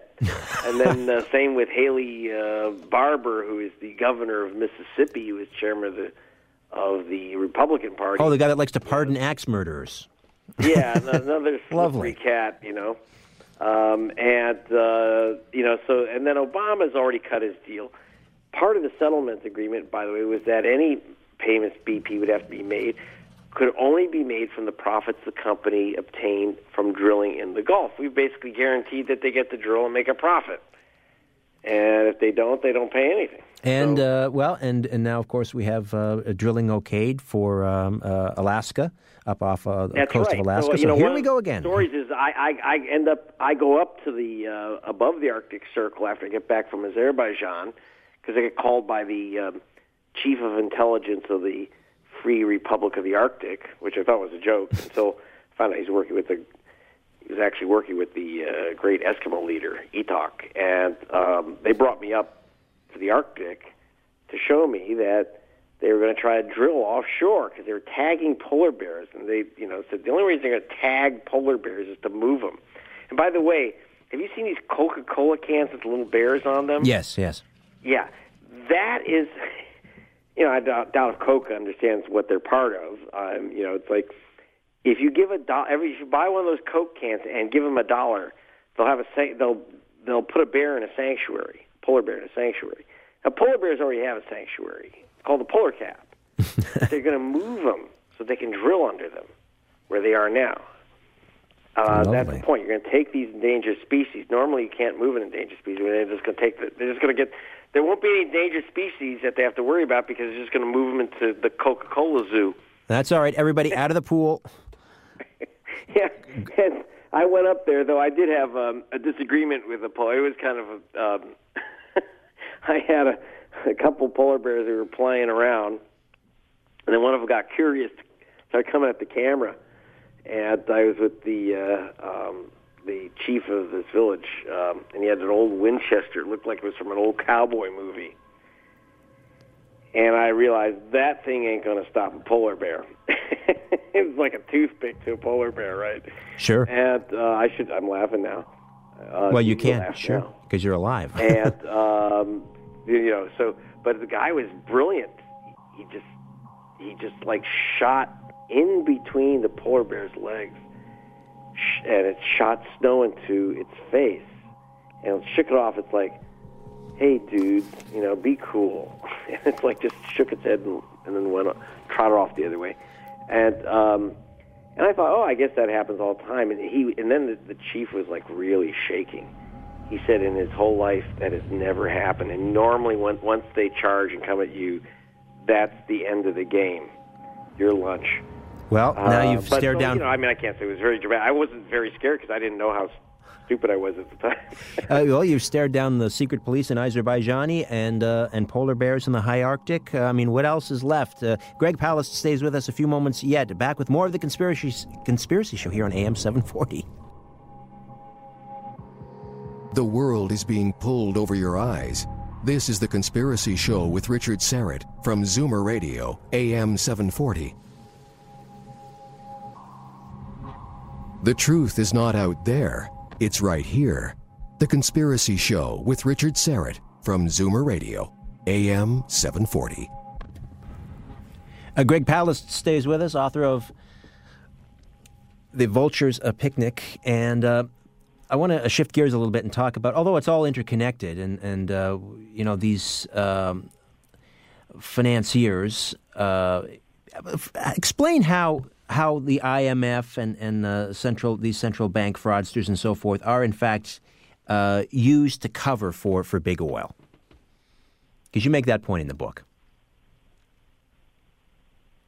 Do we have Greg with us still? Is he there? Greg, are okay, you there? Am I with you now? You are, sir.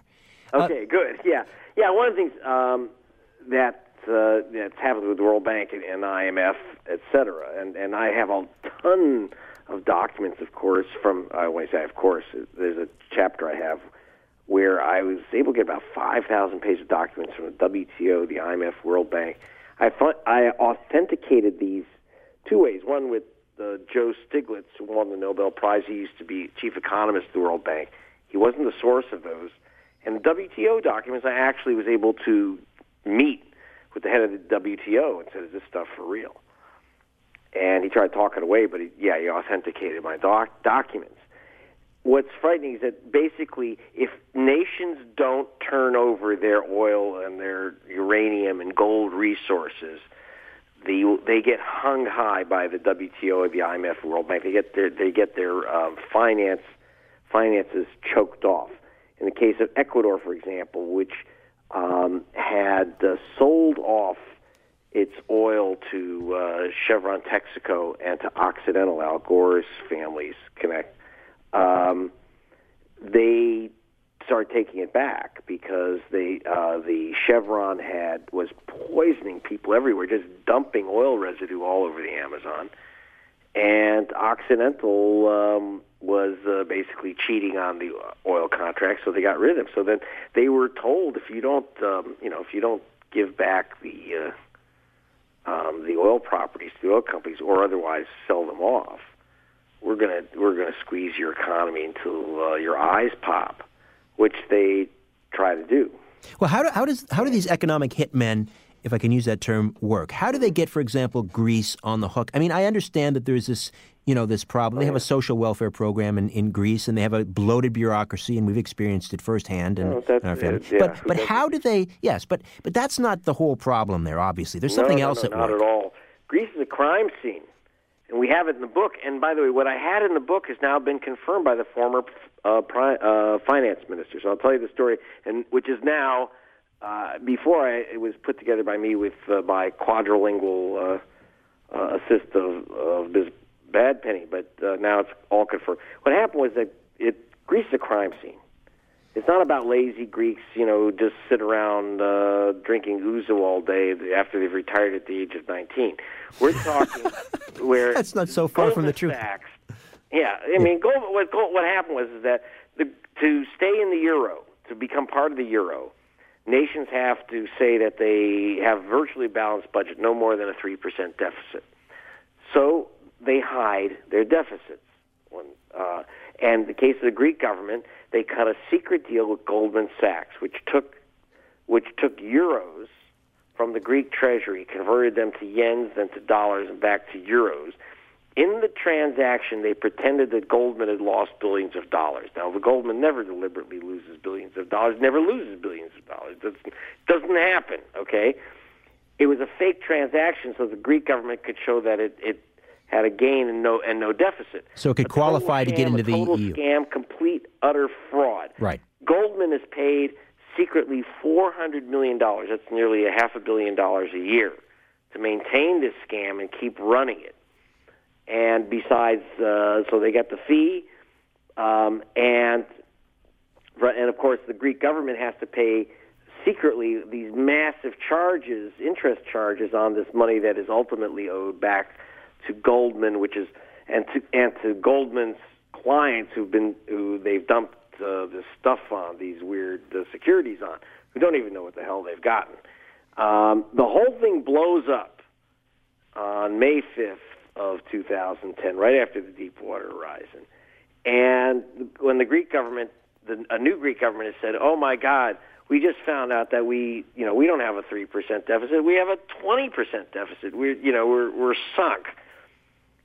Goldman's off the hook. No one accuses Goldman, right? They're running off. They still get to keep their fees, and they start making money on on uh, the derivatives and on the uh, um, is basically def- uh, credit default swaps, which is basically like default insurance that they were selling. Yeah, they're So they basically the betting on Greece they, to they fail. push the government towards default, and then they sell the insurance and they collect the fees. Now, uh, when I was a racketeering investigator, just so you know, you pull a scam like that, it's a fraud. It's called a fraud upon the market. Um, well, as your pappy used to say, the best crime is the legalized. I mean, now, um, there, you know, was it, um, you know, the the CEO of Goldman said they're doing God's work. I didn't know that that that God was like Gambino, and you know, I, you know, what God is that? Uh, but yeah, it, it, pure, absolute crime. I mean, I don't know what else you call it. It's it's a complete. It's used to be felony crime fraud. I mean, I don't know what you call it now. I guess it's job creating, right? Well, it's it's as your as your dad used to say. Uh, it's it's or your was it your grandfather legalized uh, legalized crime, right? That's the best kind. Yeah. And yeah, so and, the best kind of crime is legal crime. And my my my great uncle Max was a uh, um, ran was a mobster who competed and lost against Al Capone uh, in Chicago. Uh, but uh, you know, he said, you know, even Capone was you know a fool because you know, he was running numbers rackets and and uh, and booze and gambling and, and that's small stuff. And then the legalized crime is, is where it's at. And then to add insult you know? to injury, once uh, Greece or Ecuador or whatever country um, is is on the hook for these uh, loans, then they have to have this fire sale and they start selling off assets. And what Germany couldn't uh, succeed in doing in 1945 uh, they do now by buying uh, I don't know everything from the uh, the the Acropolis to everything with pennies on the dollar. I'm expecting yeah, to see a star. Starbucks. You want to buy you want if you want a really nice private beach, they're selling off their you know their national parks, their beaches, uh, post office, um, f- um, fire stations. I mean, you name it. Everything is getting sold off at fire sale prices. And the water, I just got, uh, I just spoke to uh, some Greek journalists. They were just giving away the water system. It's not like people can't use won't use the water; they'll have to buy it back, but at an exorbitant price. I saw this happen in Argentina when the IMF required required um, the sale of um, the water system of Buenos Aires to Enron Corporation. And by the way, that also included a call from Jeb Bush, from Jeb Bush to the uh, to Menem, the president of Argentina, saying give it to Enron but it was required by the IMF. As soon as Enron got it, they, they jacked the water prices 400%. They stopped repairing the system, so people started losing water. It was just, you know, when the pipes break and they wouldn't repair them. And then, of course, Enron and the money all disappeared. Uh, so they ended up with, with exorbitant rates, a busted water system, and it was gone. But again, the IMF required it as a, as terms of loaning uh, for maintaining uh, the finances of the nation and that's what they do. So it's a death spiral because right now 21% unemployment in Greece, and and the Germans are calling for more austerity, as they call it. And so you say, well, how could that be when they just this week they authorized 200 billion dollars for Greece? Well, they say for Greece, but it's not for Greece. It's for the banks that, right, like right. Goldman, that held still held any paper, any of the debts of Greece. Greece has gone from like something like 90% publicly owned debt to nine, uh, excuse, uh, you know, uh, owned by private parties, to 90% debt held by government treasuries. So, in other words, the governments, the people of Europe, are now being given the bad debts. And so it was just a bailout for the banks, just like we had here. It's not a bailout for Greece, it's a bailout for the banks, who, you know, they set the fire, then they show up with the fire sale. They even charge a fee for setting the fire. And that's in a, this chapter, The Generalissimo of Globalization of Vulture's Picnic, where I discuss these things with the head of the WTO, and then I actually fly off and meet with the um, with the president of Ecuador and go over this stuff that we found. Um, you know, so you know, I'm trying to in all this actually make sure that I have the, the stories correct and, and share it with the principals. rumor has and it, Greg. Course, I don't know if if you can comment on this, but rumor has it that back in February, U.S. Uh, uh, Secret- uh, Treasury Secretary Timothy Geithner was detained by New York City police and questioned about some of the financial shenanigans that are going on. Uh, did you hear anything about that? No, wouldn't that be lovely? I, I do have to say, I have in Vulture's Picnic. I uh, I do have a memo from Geithner, Timmy Geithner, our Secretary of Treasury, to Larry Summers, who is the uh, economic czar, saying, basically discussing that if any you know any nations that resisted deregulation, their their big concern was Brazil, which would not allow J.P. Morgan to set up a derivatives selling operation Brazil is the only nation in the WTO of 155 nations. Brazil, which is one of the strongest economies in the world, said we are not going to allow derivatives trading in our land. We're not going to allow these banks to come in. We're not going to allow toxic assets. No, no derivatives and speculative trading. Period. So our government, Geithner and Summers, said, "Well, we're going to um, we're going to bring Brazil to its knees. We're going to cut off imports. We're going to cut off their financing." And uh, Brazil said, "Make our day." Um, and and so Brazil's been growing at eight percent a year. I don't know, you know, I don't think we're growing at eight percent a year. well, I can predict a headline if if Brazil doesn't uh, doesn't um, you know give in. Um, I'm going to predict that uh, John McCain or someone is going to uh, claim that they've got I don't know biological weapons. Yeah, see that's the thing is that you know we we turn suddenly. It's just like when uh, um, Ecuador resisted um, the oil companies and has resisted Chevron. Oh, it's, it's very interesting. You know, Chevron uh, was found liable for poisoning the Amazon for dumping, very much like BP. Except I've been in the Gulf after the spill, and I've been in in the Amazon after Chevron's dumping. Chevron's dumping is many, many, many times worse than the Gulf. It makes the Gulf look like Garden of Eden.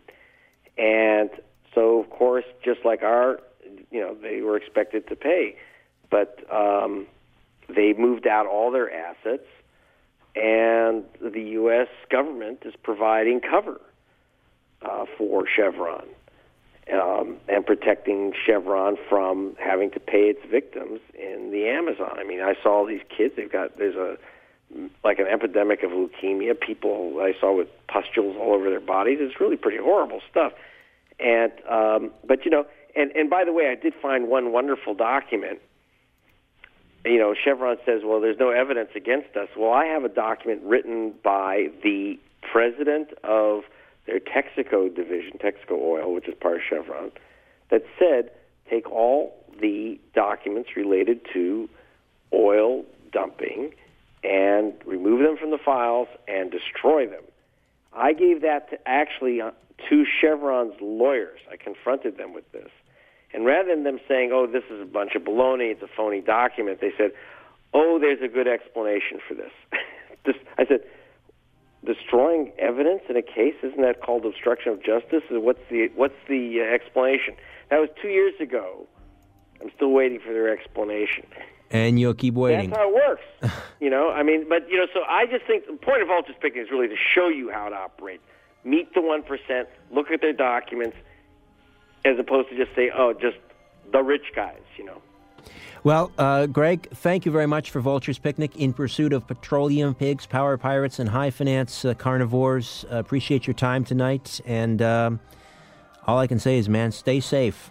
We need you. It's been, it's been fun. Thanks a lot. Bye. All right, Greg Palast. And uh, my thanks also to Victor Viggiani, uh, Paola Harris, Steve Blonder, and of course Dr. Lynn Kitei, David Gaskin for his technical production. Back uh, next week, uh, another uh, perspective on 9 11 coming your way. Hope you'll be along for the ride. In the meantime, don't be afraid. There's nothing concealed that won't be revealed, nothing hidden that won't be made known. Would I speak in the light, speak in the dark? Would you hear in a whisper? Proclaim from the housetops. Move over, Aphrodite. I'm coming home. Good night.